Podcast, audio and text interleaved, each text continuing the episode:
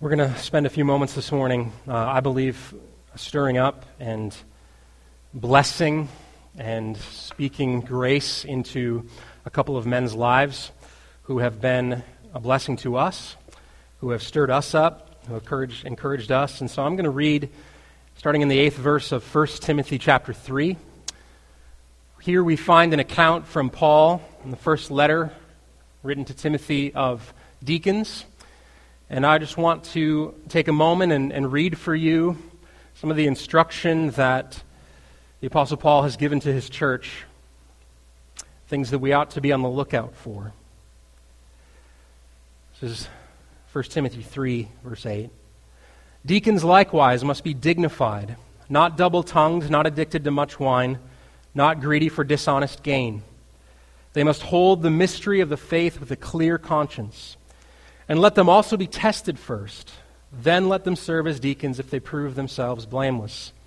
Their wives likewise must be dignified, not slanderers, but sober minded, faithful in all things. Let deacons each be the husband of one wife, managing their children and their own house, households well. For those who serve well as deacons gain a good standing for themselves and also great confidence in the faith that is in Christ Jesus. About six months ago or so, I started thinking about the increasing complex, complexity of, uh, of church life, not only trying to care for all of us here together, but uh, then also looking out to a world that has a lot of need. Many of you have been stirred up, and we've been, we've been sort of captured by this idea that God calls us to the, to the destitute and the service arm of the church. The idea that we are to be like Jesus, who came not to be served, but to serve and give his life that mantle is carried by what the New Testament calls deacons. And we looked around at Midtown and realized a number of months ago that we have not, we have not had that word spoken of anyone here. We don't have really anyone in place.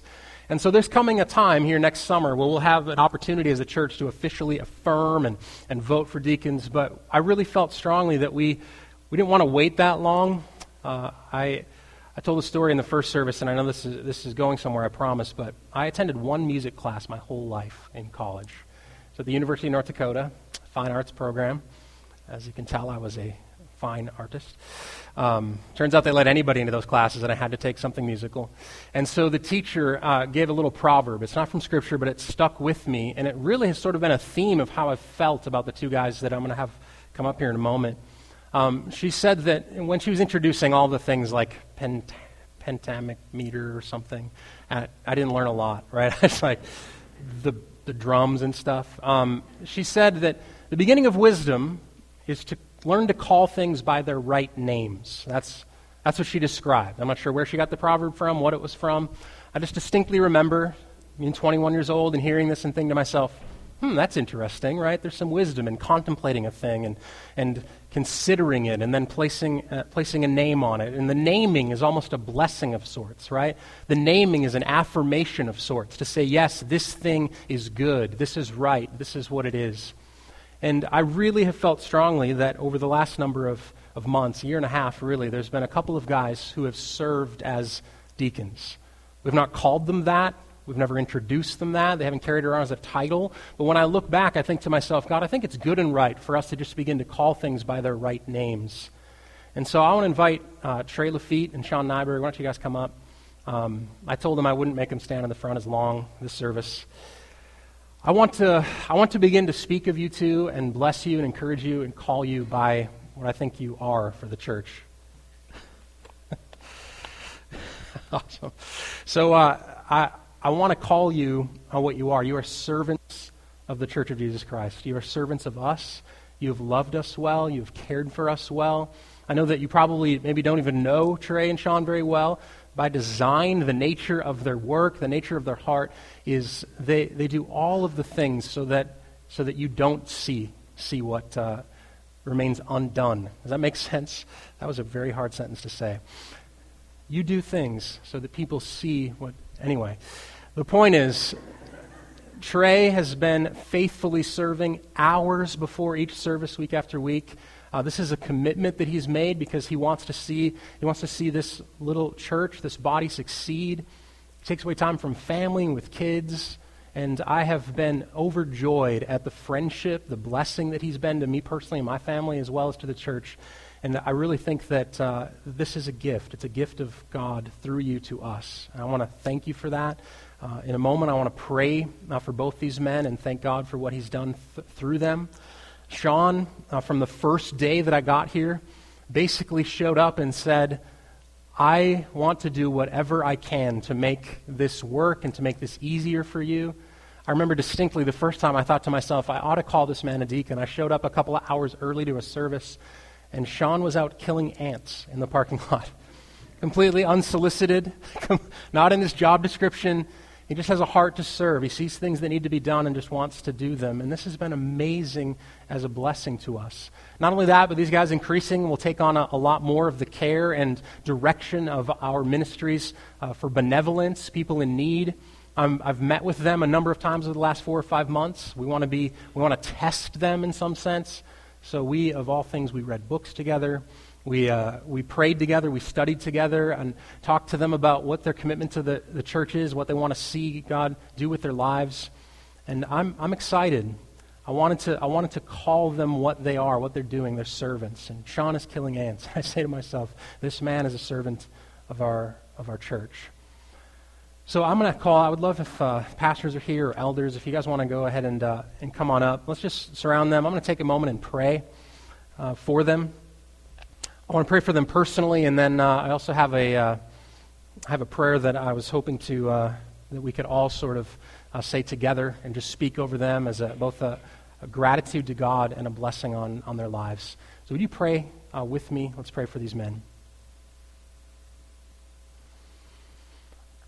God, I thank you that you have sustained your church. And I know that when you promised to build your church, that in large part what you meant is that you were going to give gifted men and women a heart to serve, a heart to give, a heart to edify and bless. And I want to thank you personally for Trey and for Sean. I thank you for their lives. I thank you for their faithfulness as men, as husbands. I thank you for the commitment they have to, to one another, uh, to the people here at Midtown. I thank you for every moment, every hour, every bit of skill that they have put into to making things run smoothly here. And God, we recognize in them you have done these things. You have humbled them. You have called them to yourself. You've given them grace.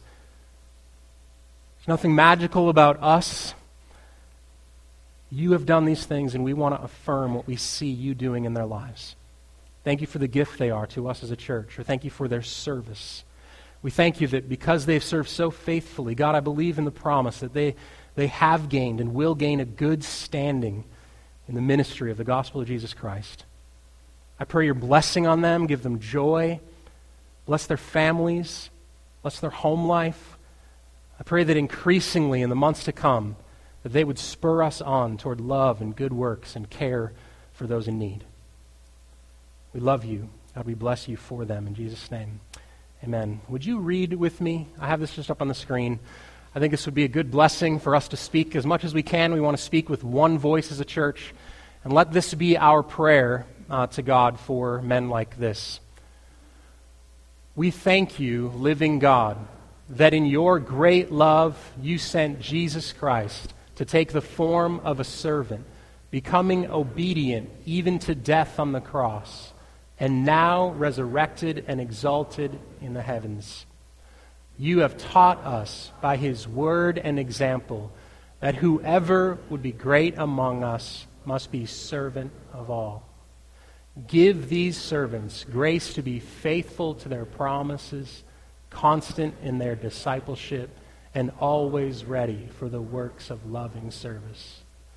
Make them modest and humble, gentle and strong, rooted and grounded in love, for the sake of the church, for the sake of those in need, and for the sake of Jesus. Amen. I love you guys. We can hug it up, right? We can. Love you. Appreciate it. Thank you. Thank you. Appreciate it. Our goal in the, in the coming year, I think 2015, if we position ourselves better for service, that would be a big win uh, in the big scope of things. And so uh, I, I'm praying. I'm praying that the example that Trey and Sean set really uh, begins to spread uh, throughout the church. They're faithful men who have a heart to, to serve and to love and do so very, very humbly. And uh, I, I need examples like that. So thank you to both you guys. Let's go to Acts chapter 13. How's that?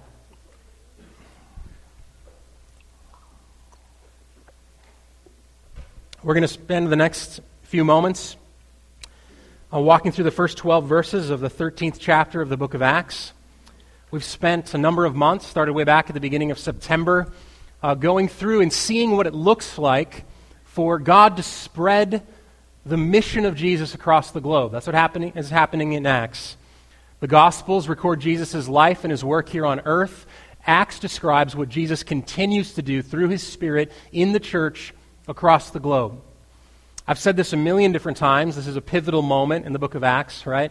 I thought about saying that again, and I just thought, this is like a 17 hinged door. I mean, how many, how many, this is a, a great cliche of teachers, right? Everything is pivotal and key and foundational. Um, but it is, of course, the Word of God, and so I think it's fair to say it's an okay assessment. Uh, let me instruct you just for a moment on what to look for here. Up to this point in the book of Acts, God has spread the mission of the people of God in, I would say, rather unorthodox ways. He's done it by, oh, I don't know, threat of murder, um, beatings, persecution, famine. The way that God has sent his people out with the gospel to the ends of the earth has been almost reluctantly on the part of the peoples, uh, uh as part of the church. They just get settled, just begin to grow. We have these beautiful pictures in Acts chapter 2 of them sharing all things in communal life and brotherly love and harmony and love songs, right? And then persecution comes. And people are murdered and imprisoned and sent away. And Acts 13 is this moment where it's, it's one of the first times that we see the church beginning to embrace this idea of being scattered. In fact, they're praying for it. It seems like they're praying and fasting and worshiping the Lord, and they are eager to send out and to be sent. That's what's happening. This is the beginning of what will later become known as the first missionary journey of the Apostle Paul. If you describe Paul of the New Testament, you might have a lot of adjectives to describe him. You might describe his, uh, his resume, his CV. Well, he wrote 13 of the letters of the New Testament. He was, uh, he was a guy who had a miraculous conversion. He was used mightily to, to speak into people of power and influence. But inevitably, you would eventually get around and say he was a missionary. He was one who was sent. That's what the word apostle means one who is sent, a messenger, a sent one. And right here, this is the beginnings of his life. This is like the 30 for 30 of the missionary journeys, right? It's the beginning of it. The credits just rolled. Some of you know what 30 for 30 is. Otherwise, I'm just as confusing as normal. Let's begin reading. First verse, Acts chapter 13. If you need a Bible, there's one right in front of you, probably. It's a black one. I think there's still some left. Take it with you. We'd love for you to have one. This is Luke 13th chapter of the book of Acts. Now there were in the church at Antioch prophets and teachers Barnabas, Simeon, who was called Niger, Lucius of Cyrene, Manaen, a member of the court of Herod the Tetrarch, and Saul. And while they were worshiping the Lord and fasting, the Holy Spirit said, Set apart for me Barnabas and Saul for the work to which I have called them. And then, after fasting and praying, they laid their hands on them and sent them off. So, being sent out by the Holy Spirit, they went down to Seleucia, and from there they sailed to Cyprus. When they arrived at Salamis, they proclaimed the word of God in the synagogues of the Jews, and they had John to assist them. When they had gone through the whole island as far as Paphos, they came upon a certain magician, a Jewish false prophet named Bar Jesus. He was with the, pro- the proconsul, Sergius Paulus, a man of intelligence who summoned Barnabas and Paul and sought to hear the word of God. But Elymas the magician, for that is the meaning of his name, opposed them, seeking to turn the proconsul away from the faith. But Saul, who was also called Paul, filled with the Holy Spirit, looked intently at him and said, You son of the devil, you enemy of all, all righteousness, full of all deceit and villainy, will you not stop making crooked the straight paths of the Lord? And now, behold, the hand of the Lord is upon you, and you will be blind and unable to see the sun for a time. Immediately, mist and darkness fell upon him, and he went about seeking people to lead him by the hand. Then the proconsul believed when he saw what had occurred, for he was astonished at the teaching of the Lord. Let me pray. God, would you move to astonish us at your word? We've become far too familiar. We've been dulled in our affections by a longing after other things. Even good gifts that you've given have gotten in our way. We want to be astonished once again.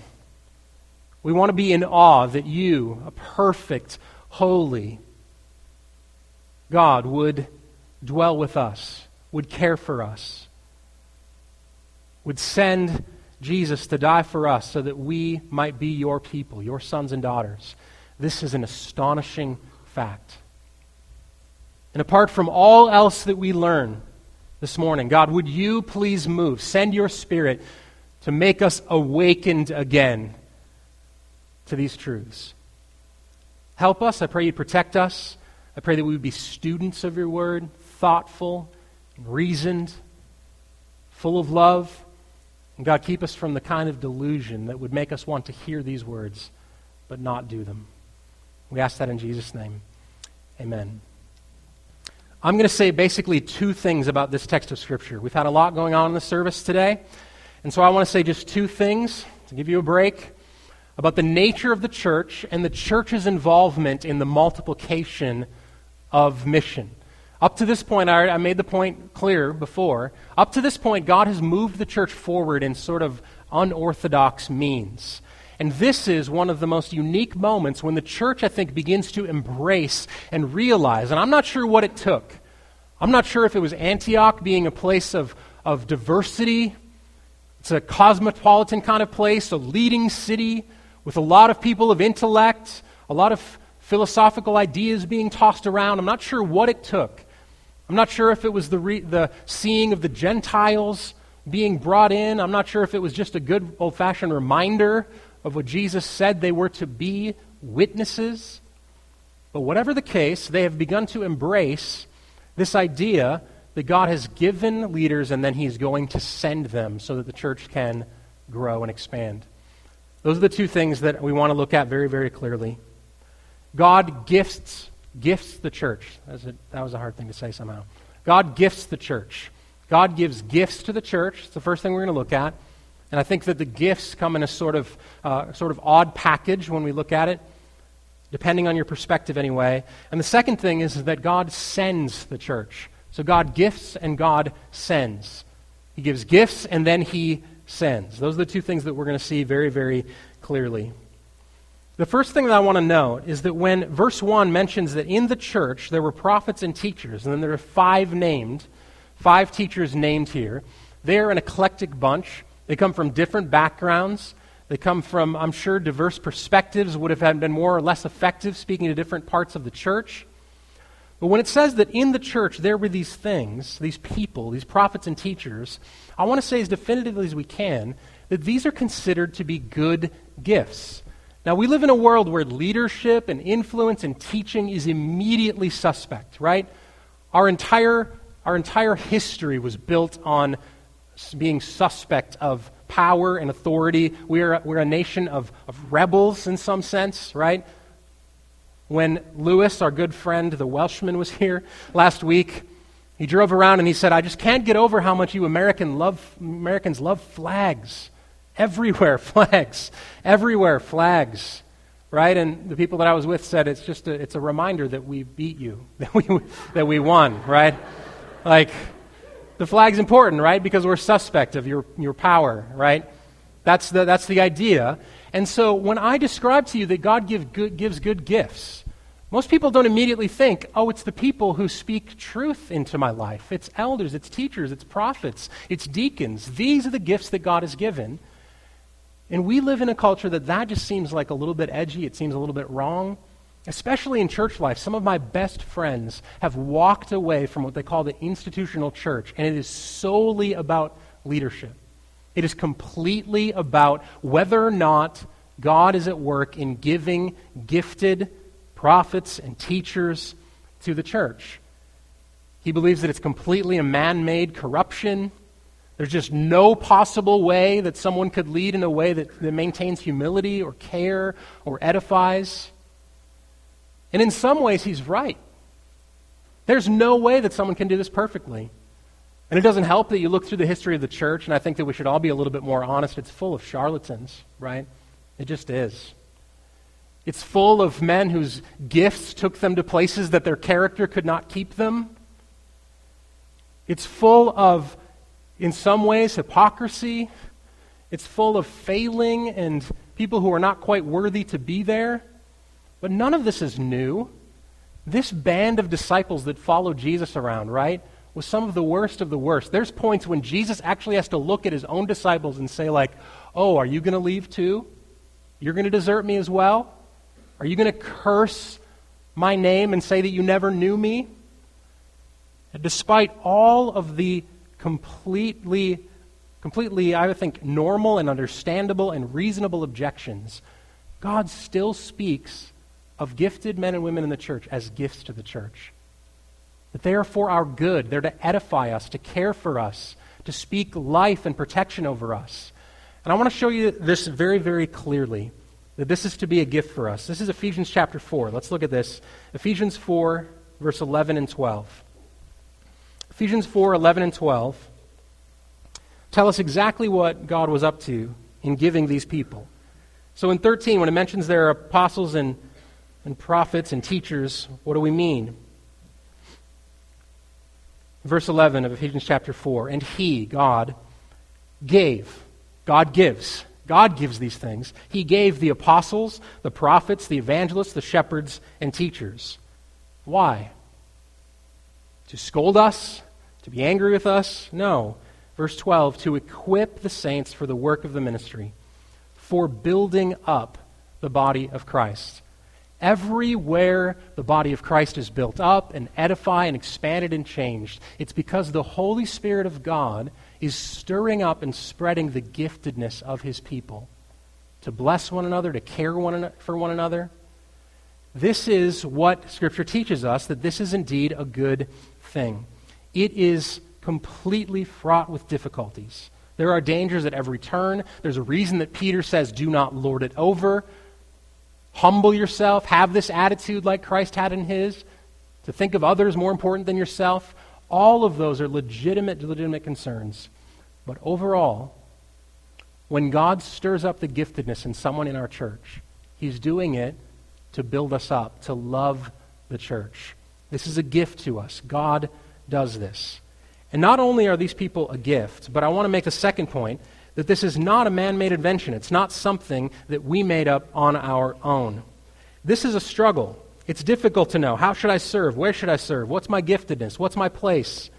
And there has been, in, throughout the history of the church, a series of what I would just call like self appointed guy.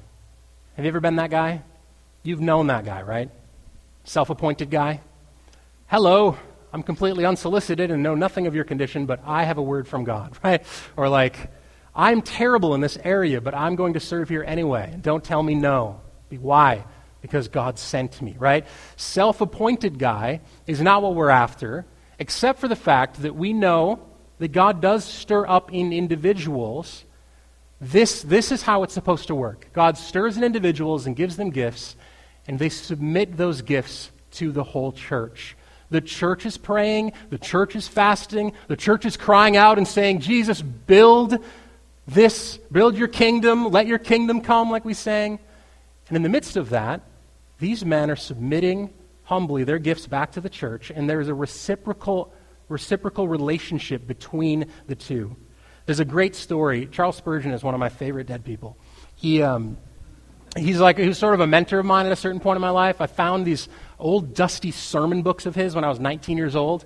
I was working doing basically like um, was like a work study at this mission program I was at, and I had to stock this library. And quite honestly, 99% of the books in the library where they were like the things that the Goodwill couldn't get rid of, and so we took them. We just wanted the prestige of saying we had a library. It was terrible. It was, uh, it was like chicken soup for the soul of goats, or something like it was like the worst versions of everything. And right in the midst of this whole pack of books that came for the library was this box of dusty Spurgeon sermons. And I started week after week taking days and sneaking away from the cafeteria. And instead of eating lunch, I would just sit and pore over these sermons and I would just read and learn from Spurgeon. One of my favorite things about him is when he was 21, he started a pastor's college. And in his book, Lectures to My Students, from that, he has an entire chapter about self appointed men, basically. The number of times he had guys come to his college and, and say to him, like, basically, uh, I am of such untold genius that you need, to, you need to have me in your college, right? And the number of ways and times that Spurgeon had to completely cut down their pride and just reject them one after another, one after another. Another, time, another time, a man came to him and said, said, Mr. Spurgeon, I want you to know that the Holy Spirit has told me you are to remain seated this morning and I am to preach your sermon.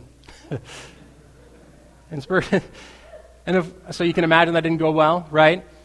And he said, Of course, that's not the case because the Holy Spirit said to me that you are a crazy man and are not to be listened to, right? I mean, that's the, that's the idea. Self appointed guy is not what we're after. God must initiate and give the gifts of people in the church for the building up of the church. And one of the ways that you know that it is fruitful and edifying to the church is not only are you stirred up to serve in a particular way, but you're also given the humility to seek out those around you and say, Does this serve? Does this edify? Is this good? And that is an important step. I want to mention another passage to you that's later on in Acts chapter 20. Luke makes this explicitly clear that the reason people are given oversight in a church is because God has done it. This is his admonition in the 28th verse of Acts 20. Pay careful attention to yourselves and to all the flock. Why? Because this is a flock in which the Holy Spirit has made you overseers. The Holy Spirit has made you overseers to care for the church of God, which he obtained with his own blood. We need to make this very, very, very clear. As a church grows, as our heart and our longing for mission grows, we have no power in and of ourselves to create gifted men and women that will bless the church. We don't have magic powers. I cannot put my hands on someone and zap them and say, now you're helpful. Now you can speak powerfully. Evangelist, right? I cannot do that. What we're called to do as a church is to be praying and seeking. What did Jesus say? He said, The harvest is plentiful, the workers are few. Therefore, create a strategic program of leadership development and stamp people. Is that what he said? He said, Pray the Lord of the harvest would send forth workers. And this is what they're doing in Antioch. What is the church doing? But laying themselves desperately before the Lord and saying, We need workers. God, send, stir up gifts. And that is what God begins to do. And He must do it, or we do this in vain. We do not trust Father, Son, Holy Strategy. We don't trust good teaching. We can give an information dump all we want. What I long for, what I pray for, what I invite you to pray for with me is that God would stir up by His Spirit gifted men and women to bless His church. We can train them, yes. We need to train them and test them and not be hasty in the laying on of hands. But all we are given to do as a church is the task of affirming and seeing and blessing what God is doing. And that's what takes place here with Barnabas and Silas.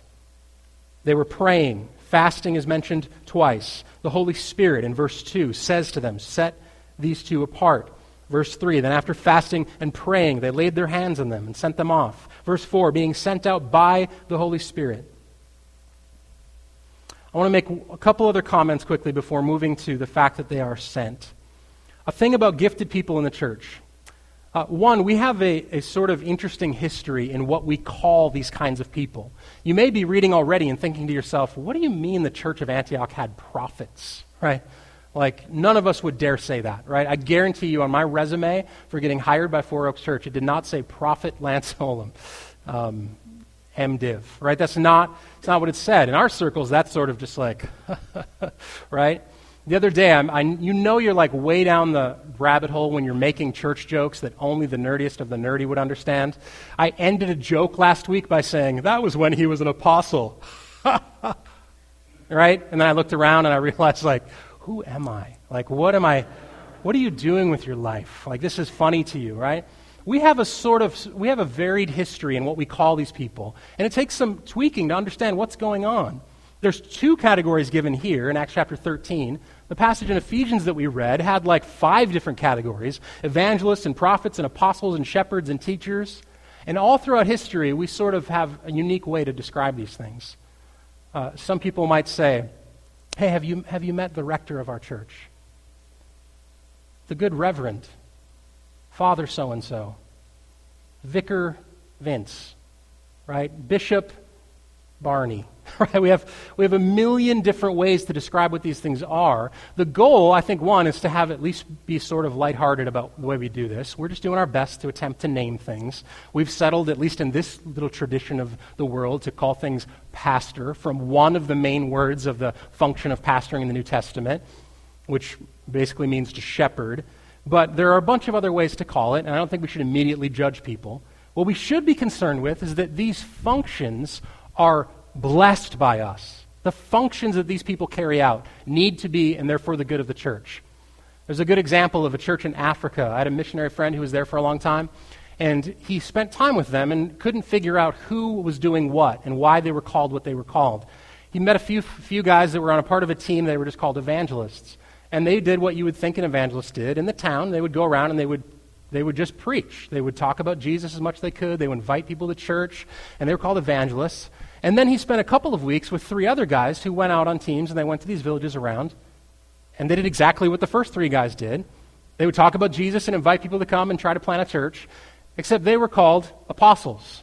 And so one day he had them come in and he just said, Could you just explain this to me? Like, why are you having different names for these things? And they said, Well, it seems clear to us. An apostle is one who is sent and preaches the gospel. An evangelist just stays where he is and preaches the gospel. And so they worked it out and gave titles to these particular things based on the function and the role. We ought to be concerned about the function and the role more than we are about what should we call this word or this person. I think that these functions are God's gift to the church. One of the main ones being that he sends, and that's what happens with Paul and Barnabas. One word before we get to the fact that God sends. I know that prophecy is a confusing thing. If you have one of those booklets that we have, we give out free study booklets for, for Acts. There's a short little note in there about some of the interpretations of prophecy. And we're going to hit that a little bit later in the series, but it might be helpful to you to understand what in the world does the Bible mean. You know that at a certain point, Scripture tells us that we ought to desire prophecy earnestly.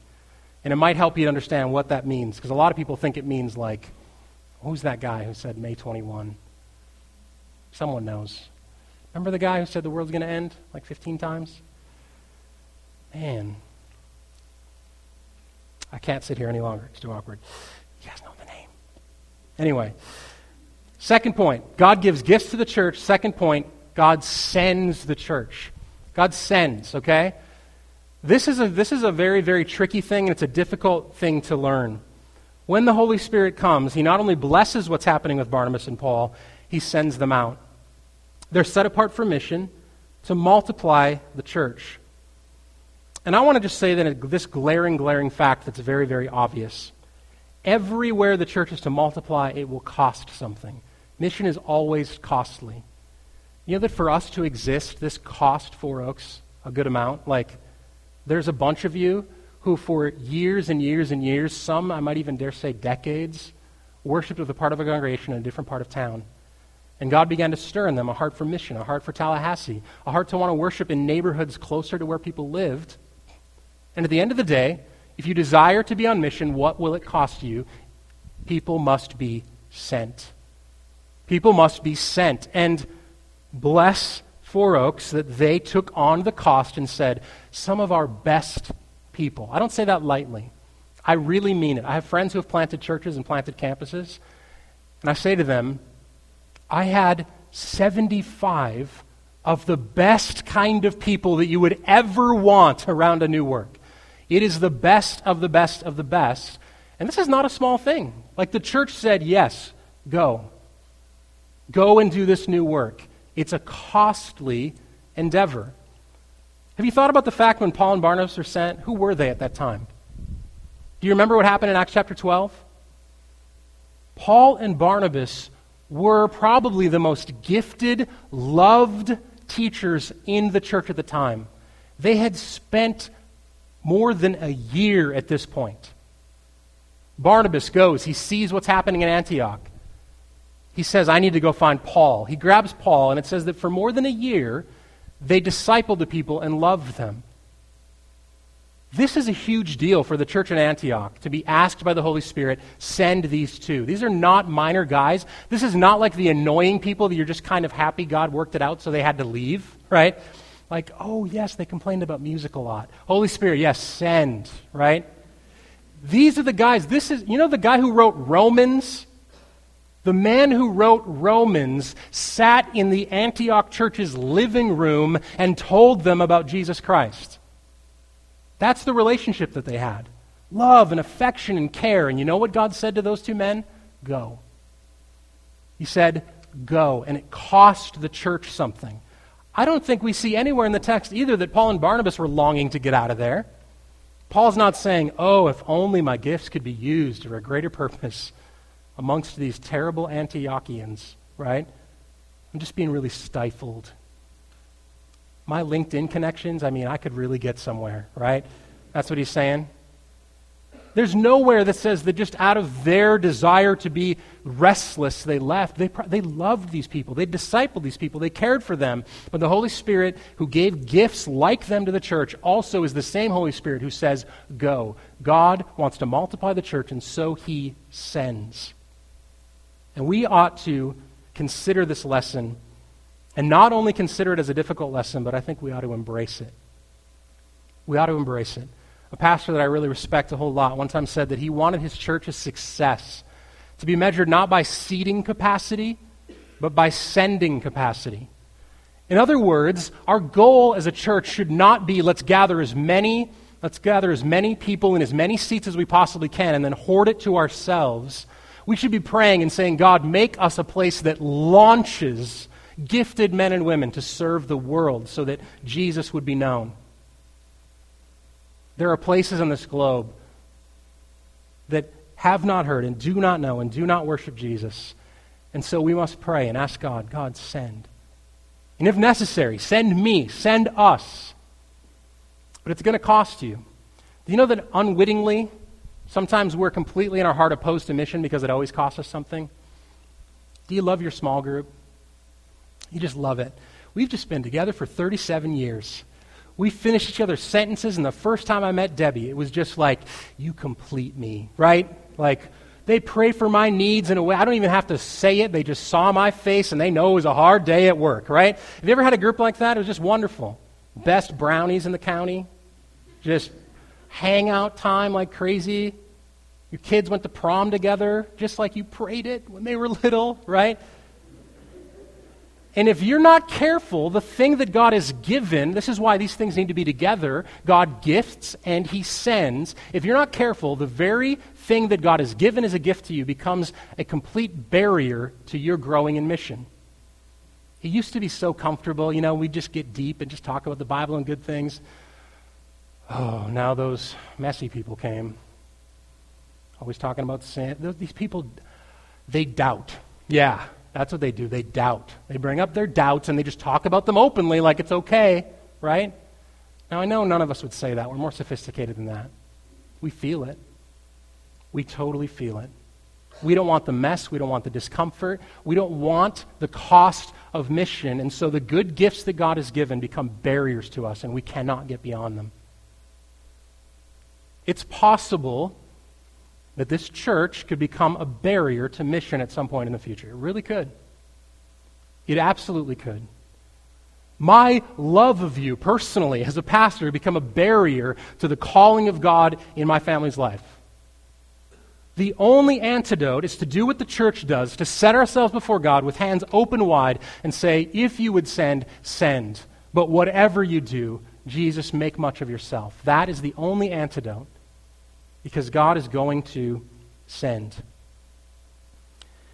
The other thing that's interesting about this, not only is there a cost in the fact that people are sent, there's a cost in the fact that it's just plain scary. It really is. It's just, it's just scary. In Antioch, do you suppose that some of the church thought to themselves, like, look, everywhere else we've been, they beat us. Paul got to stay here for a year. You know, one of the last mission endeavors that he had when he, uh, when he, first, when he first came to know Jesus, you know what happened? He had to be let out, let out through the window in a basket and run for his life. He probably liked where he was at, right? Some of the facts that God sends is as messy. It doesn't even give us the instructions here. Some of us would say, Yes, God, I'll do anything for you. If you could just first send me the next 20 years of my life plan, give me every day, tell me what it's going to cost, tell me when it's going to be uncomfortable, help me save the right amount of money, help me meet the right kind of friends, give me the right network connections, the right vaccinations, and if we do all that, the next 20 years are yours. The Holy Spirit says go, and there's no instructions about what it looks like for them to go. We can surmise a few things, right? Barnabas was from Cyprus, so maybe that's one reason they went. Barnabas said, Look, while we're going, why don't we, why don't we cut through my hometown and see what God might do? We know that the gospel had a little bit of a presence there. In Acts chapter 11, Luke was very, very clear and careful to say it was only preached to the Jewish people at that time not to any of the people that we're going to see in this amazing conversion. Can I tell you one of the other reasons that we don't like God's sending? Is because deep down we know how difficult it is, and we know that it puts us in a place of dependence, that if God does not move, it will not succeed. Sometimes God calls you to go to a place that flat out, if God does not move, it will not succeed. And so I love what Luke does next in this passage. You know, he's been selective. This is like 40 years. The book of Acts is like 40 years. He's not telling everything. He's not telling the time that the famine hit and then that this happened and that happened. It's not everything. But I love that he gives just enough of a confidence boost here to show us a miraculous, amazing instance. I think Luke might be just fascinated by magicians. He's mentioned a few of them. But we get this curious case of God going before Paul and Barnabas. Where God sends, he always goes before. That's a pithy way to say it. Where God sends, he always goes before. That's one of the confidences that we learn. And so what they run into is the governor, not like the Walking Dead kind of style guy, but like the, the leader of the the leader of the whole island. This guy's in charge of the whole island, Sergius Paulus. I think it's an interesting thing. His, his surname is Paul, basically. So you have Saul becoming Paul, preaching to this guy who's Paul, the governor of all of the island, right? And note what the Holy Spirit has been up to in his life. This is the kind of mission we all want, isn't it? God, send me, and when I get there, have the people who need you find me. right? Can you believe what God has been up to?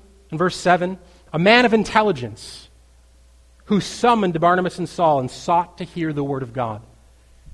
This guy summoned them. They prayed, they fasted, they obeyed, they went, and God went ahead of them. These are doors that they couldn't have dreamed of opening, right? There's probably one guy in the prayer meeting, right? There's that one guy in the prayer meeting who was like, and God help them to preach the gospel even to the governor, the proconsul of all of the land. And everyone snickered in the back. Oh, this guy's ambitious, right? Like, I don't know about that. But God has, God has gone ahead and this guy finds them and says, Please come preach to me. I had an experience one time when I was in, Al- in Albania, and I might have told this story before, but um, whatever. So I was walking down the street. I was working with a church planter in a little town in the middle of Albania. At this time, it was the most destitute and poor nation in, in all of, basically all of Eastern Europe. It had been under completely oppressive, staunch communism for 50 plus years. No information in, no information out. And when, when the Cold War ended and they got a measure of freedom, it was just a place of desolation. So I went and lived for a month with the guy who was planting a church there. When he got to town, he knew that there was two Christians in the town. He ended up meeting both these people. They did not know the other existed in the town that they were in. And we stayed with them for a, uh, for a week, trying to connect with people and do Bible studies. There was one particular day I was walking back. It was a hot day. It was always a hot day. It was like 105 degrees. There was no showers. The food was terrible. Anyway, it was an interesting trip. I was walking down the road and I heard someone screaming behind me. Basically, screaming in Albanian the word for American, tall white guy, whatever, whatever you want to say, just to get my attention. And a man, this, this young guy comes running up to me and he says, Would you please wait here? Just wait here, wait here, wait here. He doesn't speak very good English. So I'm like, okay, I'll wait here. And I figure out that he has a friend who has been curious and desperate to know about this person named Jesus Christ. And he wondered, would I please wait here on the street? And then he went and ran off and found his friend and came back and basically begged me, would you please come and meet with me tomorrow? I want to hear about the words of God and Jesus Christ. This kind of story. I remember going back to my room that night, and I had the, back then I had a diary, and I just journaled, right? I'm like journal, and I just thought to myself, like, this is the easiest missionary life of all time, right? Now, there's no miraculous end to this story. The next day, we had I had a great time um, with this guy and prayed with him, and I think it was he was really at a point of consternation, and he was moved. He didn't like he wasn't astonished at the word of the Lord, and did not believe on the spot. But the point is, is that God is, was going ahead and stirring and asking questions and bringing people here.